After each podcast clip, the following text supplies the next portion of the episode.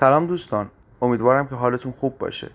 امروز می‌خوام در مورد یکی از دقدقه ها و نگرانی های همه افرادی که سودای مهاجرت یا سودای گرفتن اقامت در یک کشور دیگه ای رو توی ذهنشون دارن باهاتون در میون بذارم. در واقع می‌خوام در مورد نگرانی های ناشی از پشیمانی از مهاجرت صحبت بکنم که آیا ممکنه من مهاجرت کنم و بعدش پشیمون بشم؟ جواب این سوال بله هستش. خیلی از افرادی هستن که بعد از مهاجرت کردن پشیمون میشن از اینکه چرا مهاجرت کردیم. و من می‌تونم بگم عمده ترین دلیلی که زیر در واقع در, در پشت این نگرانی وجود داره عدم تطابق آنچه که شما در ذهن داشتید نسبت به کشور مقصد و آنچه که در واقع می‌بینید هستش. در واقع نظرات دیگران در واقع انتظاراتی که خود شما در ذهنتون به وجود میارید مطالعه مطالب توی اینترنت یا یا گوش دادن به حرفای افرادی که قبل از شما مهاجرت کردن باعث میشه شما یک ذهنیتی از کشور مقصد توی ذهن خودتون ایجاد بکنید و بعد از اینکه مهاجرت می‌کنید و به صورت واقعی اون کشور رو تجربه می‌کنید وقتی تضادها و تناقضهای آنچه که می‌بینید با آنچه که فکر می‌کردید رو می‌بینید ممکنه در شما دچار یک یک حالت یأس و ناامیدی یک حالت شگفت زدگی منفی توی ذهنتون به وجود بیاد که باعث بشه که شما رو از تصمیم مهاجرتی که گرفتید یا اینکه اصلا چرا مهاجرت کردید پشیمون بکنه.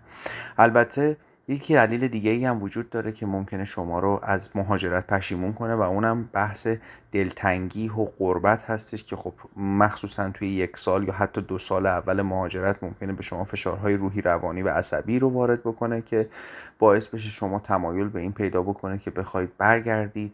چرا من مهاجرت کردم؟ اکاش مهاجرت نکرده بودم که البته همه این رو می‌دونن که در ابتدای سال سوم و از سال سوم به بعد آروم آروم از این احساسات کاسته میشه و احساس ارق و احساس وابستگی به مکان جدید توی شما به وجود میاد.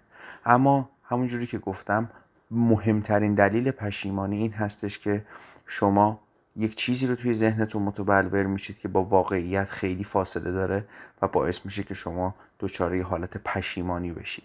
پس بهترین راه برای غلبه بر این حس پشیمانی این هستش که قبل از اینکه بخواید مهاجرت بکنید در مورد کشور مقصد خیلی تحقیقات بکنید از منابع موثق تحقیق بکنید نظرات افراد آگاهی رو که مهاجرت کردن و از مسیری مهاجرت کردن که شما قراره از اون مسیر مهاجرت بکنید رو حتما گوش بدید. این موضوع خیلی مهمه که با کسانی که هم مسیر بودن با خودتون صحبت بکنید.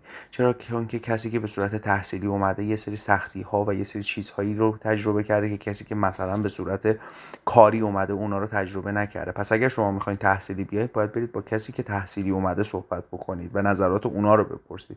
نه با کسی که به صورت مثلا سرمایه گذاری یا کاری اومده است اومده کانادا. خب مسلما تفاوت وجود داره بین این افراد و اطلاعات اون افراد ممکنه یه ذهنیت خیلی حالا یا مثبت یا منفی رو توی ذهن شما ایجاد بکنه که بعدا با آنچه که در واقعیت می‌بینیم متفاوت هستش و خب مسلما می‌تونه شما رو از کرده خودتون پشیمون بکنه و دوست داشته باشید که اصلا برگردید و نسبت به تصمیمتون کاملا ناراضی باشید. امیدوارم که هیچ وقت از مهاجرتتون پشیمون نشید و تنها شرطش هم این هستش که با آگاهی و با چشم باز و از مسیر مناسب مهاجرت بکنید. موفق باشید.